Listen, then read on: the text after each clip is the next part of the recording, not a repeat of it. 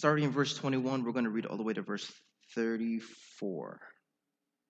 Now, Jesus got into the boat again and went back to the other side of the lake, where a large crowd gathered around him on the shore. Then a leader of the local synagogues, whose name was Jairus, arrived. when Jesus when, when he saw Jesus, he fell at his feet, pleading fervently with him. My daughter, my little daughter is dying, he said. Please come and lay your hands on her and heal her so she can live. Verse 24. So Jesus went with him, and all the people followed him, crowding around him, pressing him. It was so crowded. And a woman was there who had been subject to bleeding for 12 years. She had suffered a great deal under the care of many doctors and spent all she had. And yet, instead, she was not getting better, but she grew worse. When she heard about Jesus, she came up behind him in the crowd and touched his cloak because she thought, if I could just touch his clothes, I will be healed. Immediately, bleeding had stopped, and she felt her body and she was freed from her suffering. At once, Jesus realized power has gone out from him. He turned around and crowd asked the crowd, "Who touched my clothes?" Now, this is Peter saying, "You see the people crowding against you," his disciples answered, "and yet you still ask me who touched me." It's funny, but Jesus kept looking around to see what had who had done it. Then the woman, knowing what had happened to her, came and fell at his feet, trembling with fear, told him the truth. He said to her, Daughter, your faith has healed you. Now go. Go in peace and be freed from your suffering. This is the word of the Lord. Amen. a couple things we want to just kind of unpack here. There's a lot of things. If you just read through each of the synoptic gospels, you may gloss over it because the way the authors wrote this um, in a ways to invite you to dig deeper in each of the verses that are presented here. In Matthew, it's a little shorter. In Luke, he's a doctor, so he kind of gives a little bit more detail. And, and Mark shows it in a different way that's kind of uh, evangelistic. And the reason why he said it in a certain way. But they all have a certain theme. So we're going to unpack some of these things and ask some certain questions like What's the cultural significance of the bleeding woman? All right? Why, why, why would these authors go out of their way to say what's the importance of healing a bleeding woman? And why was the woman so determined to touch Jesus?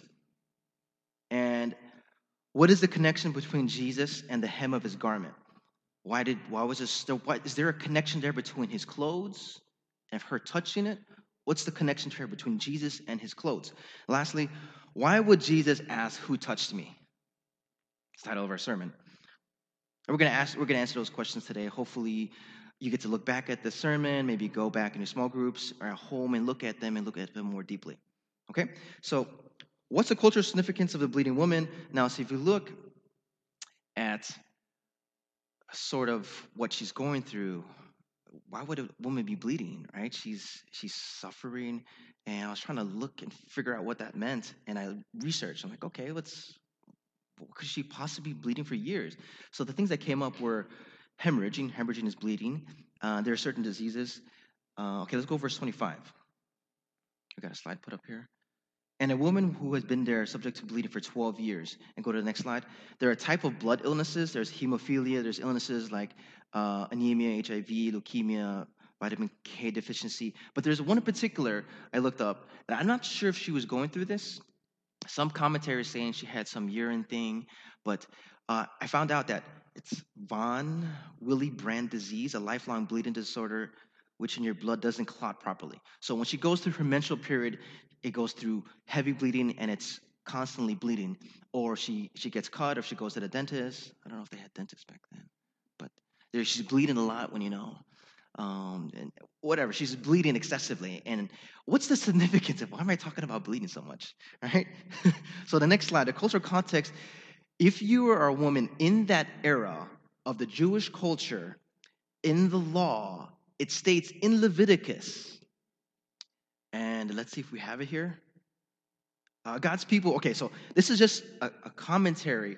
I looked at Michael Rydelnik's commentary. If you guys, if you guys get a chance, buy a commentary. It helps you give you insight on what uh, Scripture is saying. So Uh, this says God's people are distinguishing themselves as unique people in the ways in which they seek to honor God with their stewardship of their bodies. So there's lists of laws about how to make your body pure before God. Because in that era, there are a bunch of nations and other people who were being defiling themselves and being unholy with their bodies, with prostituting themselves and, and orgies and things like that. So God said, These sets of things you follow so that you're pure before me. So you're set apart, you're unique, you're different.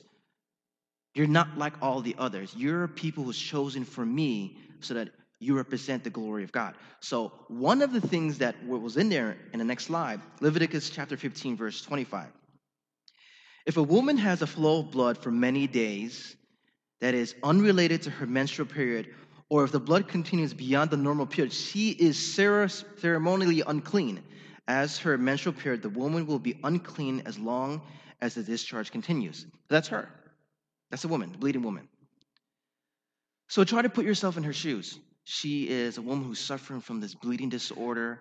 And so there are consequences for that. They're treating her as a person who's uh, like a leprosy. She has some type of. Okay, so here's the context. If you touch her, you also become unclean. If you read through Leviticus, you read all through it, because she's unclean, everything she touches is unclean. There's so many laws. If she sits down on a chair, that chair is unclean. If you she wears those clothes, those clothes are unclean. It's so serious. God's holiness, God's purity is so severe that it says, okay, how is she going to be unclean then? I mean, how is she going to become clean afterwards? It says, okay, you have to take a bath and all these certain rituals. So when she's walking around in modern day Jesus' day, she's known as the woman that who known as don't touch her. She's unclean. There are spiritual consequences to that. There are social consequences. She feels alone. She feels ashamed of herself. She feels worthless. She feels empty. For 12 years of suffering, so I guess, so women or young girls, they usually get their menstrual period around 12 years old. So I guess she's about 24 years old. So she started at 12, and then she's been suffering for those 12 years. She's around her mid 20s, so to speak, right? So she's known around the community as a person who's unclean and she cannot be touched. So, isn't that kind of odd that she wants to touch Jesus, a high priest, supposedly walking around? So let's go to verse. What slide are we on? Slide six. Luke 8:43.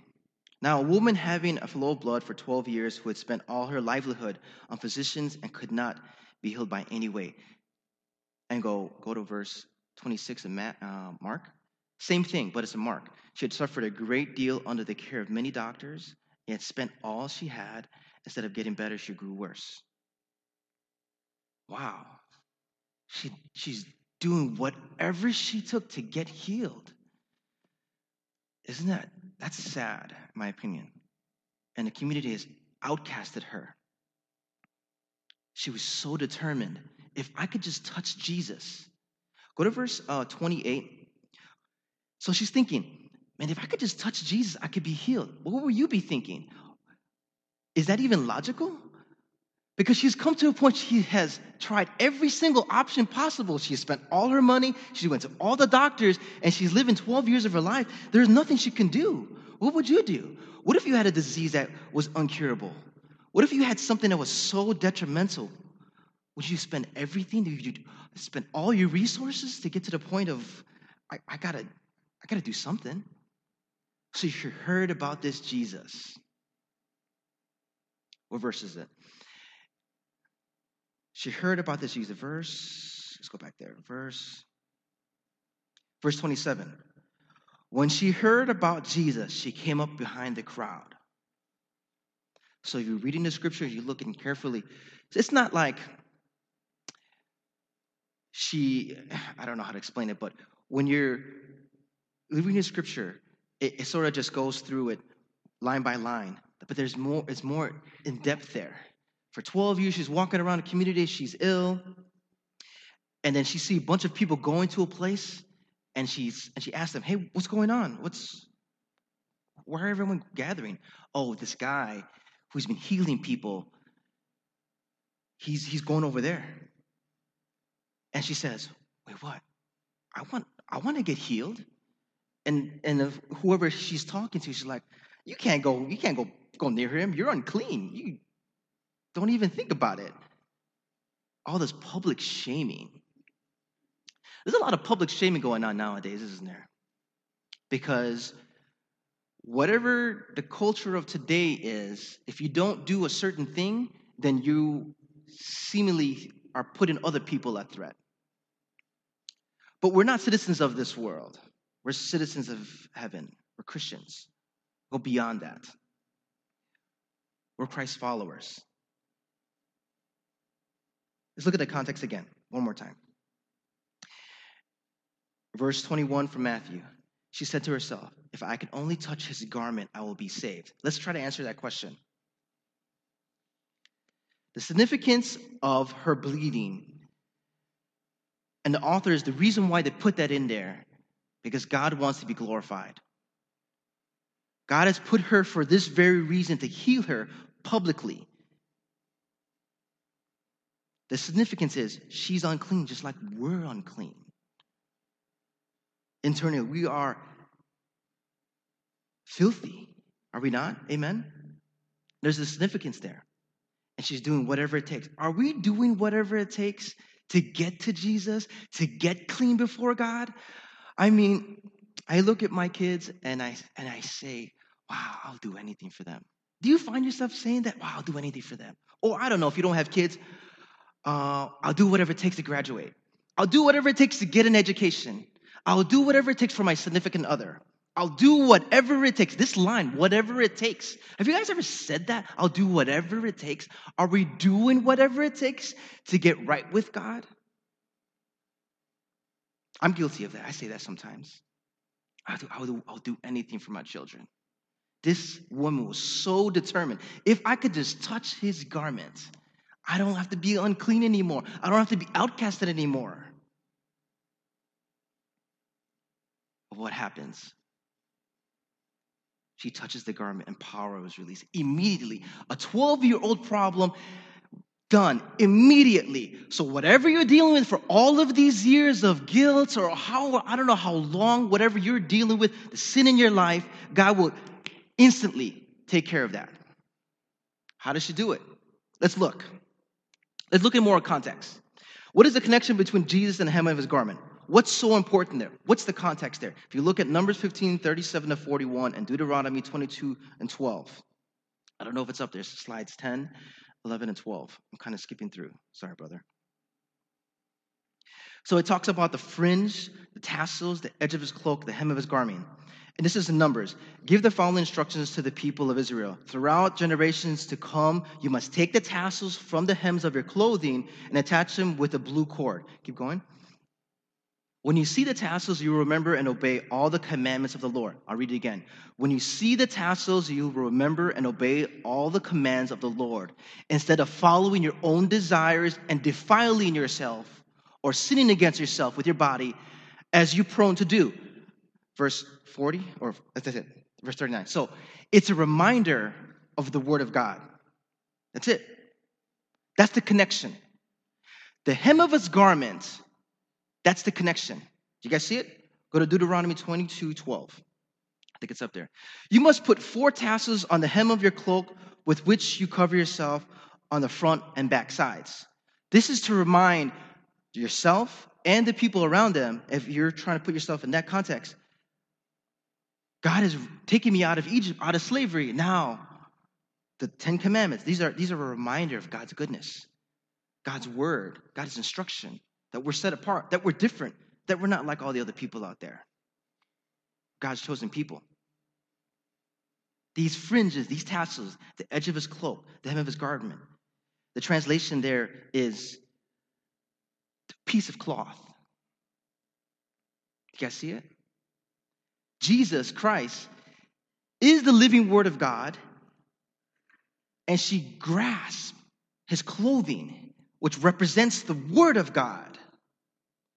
So when you're combining both the living word and the literal word, power is released. Amen? You follow that? If I can only touch his cloak, I will be healed. Jesus didn't heal her. She says, Your faith has healed you. The kind of faith that releases power when you combine the living word with the literal word of God in your life. Something miraculous happens to you. You are made clean before God. Amen. So I was looking up this what this this good translation is that says touch. And they get different translations in it. And it says grab, a hold of, it says grasp. Go to verse slides 13, 14, 15. And clung onto or clutch. This is the thing I do with my kids. Um, I don't know if they remember. I don't hope they remember when they get older. It's uh, I because they're getting older and older, and parents, uh, maybe you can attest to this. They grow so fast, right? Uh, one day they're just crying infants, and you can't sleep all night, and, and they get older, and they get they get older quick. So it's almost like you're holding sand. And you're trying to contain the sand. It goes through your hands, right? And you can't contain sand because eventually it's all gonna uh, dissipate. Or you're trying to contain water, and water is just gonna. So I'm trying to grasp their childhood. I'm trying to. Um, I always tell them, don't grow up. Just stay as you are. Just stay a baby forever. But you know, they're like, oh, dad, you're silly. We're gonna grow up anyways. Um, and so what I do with them is I, I grab their face. Just like, I don't know, I try to prank my kids sometimes, and I don't know, I just grab their face and I squish their face. I'm trying to cling on to their childhood because they're growing so fast, and I want to cling on to them. I want to cling on to the innocence as much as possible, but they're going to get older and older. That's the only tradition I want to give you because I'm trying to hold on to something valuable. I'm trying to hold on to something that's precious to me. This woman was trying to grasp at all of her being because she knows that if she can just touch the hem of his garment, she will be healed. How can we apply that in our lives? How can we grab onto the living Jesus and the literal word to apply to our lives? Are we doing whatever it takes? That convicted me. Where are my priorities at? Go to slide 14. Mark, let's go um, and read Mark chapter 5, verses 30 to 34. I kind of, I'm kind of going ahead. Sorry, brother. So let's continue with the story.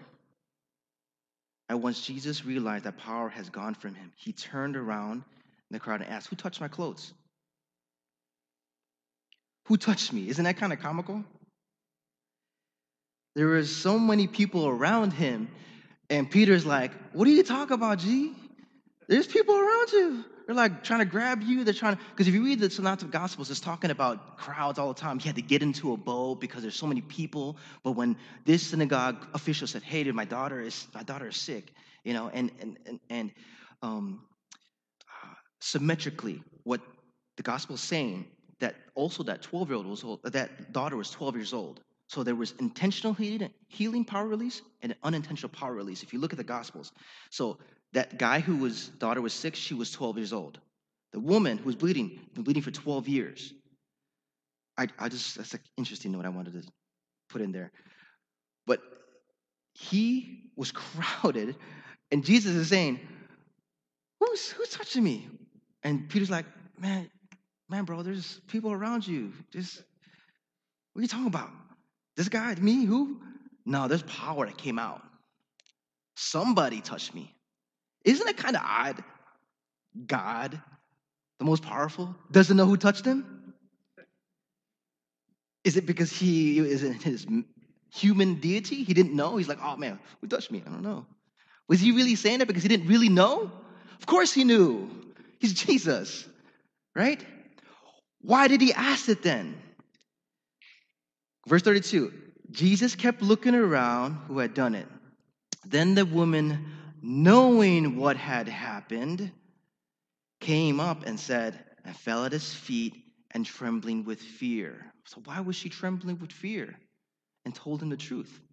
Because she know that it's known in the community that she's unclean and she just touched Jesus and made him unclean. So it's unlawful criminal actions. It can be considered as assault. He assaulted Jesus and everyone knew this person. Um, and she it took courage to say in front of the entire crowd, like, it was me, Jesus, the unclean one. I touched you. They were getting ready to stone her. You touched our precious Jesus. But she could have said nothing, honestly. She could have just said, All right, I got my healing and I'm peacing out. I'm good. I don't got to confess. Jesus, you, you know, but but she did something. Don't miss it. She confessed. She confessed before everybody. Why? It means she felt it in her body. Her body was healed. Jesus says to her, Daughter, your faith has healed you. Now go in peace. In other translations, it says, You have been made whole. You are now complete. Your healing is now complete. You now have a relationship with me. The person I don't know, daughter, you are of me. You are of my family now. Now I know you. You are of my family. You confessed. Confession completes the healing. Confession breaks the sin that's so entangled in our lives. What does the Bible say? If we confess our sins, He is faithful and just to cleanse us from all unrighteousness. He will do it if you confess. Amen? There is healing in the confession. There is so much power in the confession to your brethren, to, your, to Jesus. You will be freed from the bondage that is sin that's entangling us, from causing us to just be unclean before the Lord. Let's confess to each other, to our Lord to make our healing complete. We want Jesus to say, Son, daughter, your faith has healed you. He's confirming your faith is genuine. That's why you're healed. Your faith is genuine towards me. Your love, I confirm, daughter, your love for me is genuine. I see you.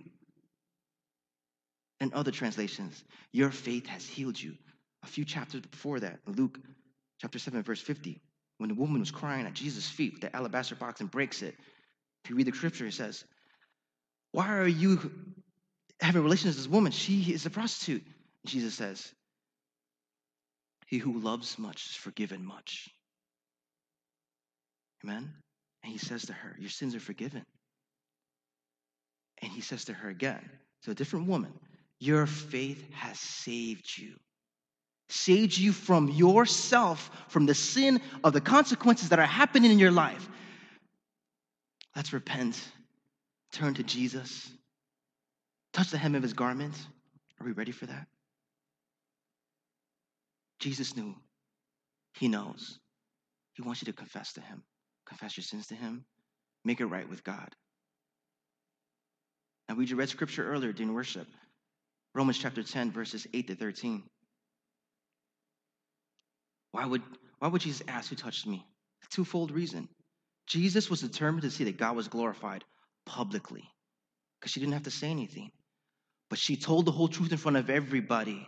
And Jesus says, You are of me now, and you are healed because of your faith, because of your confession. Go to Romans chapter 10, verse 8 to 13, verse slide 15. Actually, I don't have it here, so it has to be up here. If we confess with our mouth and believe that Jesus Christ is our Lord, we will be saved. If we confess with our mouth that Jesus Christ is Lord, you will be saved. There's a, there is something there that we have to do voluntarily. When Jesus said, Who touched me? He is inviting you to confess. Verse 9 Because if you confess with your mouth that Jesus is Lord and believe in your heart that God raised him from the dead, you will be saved.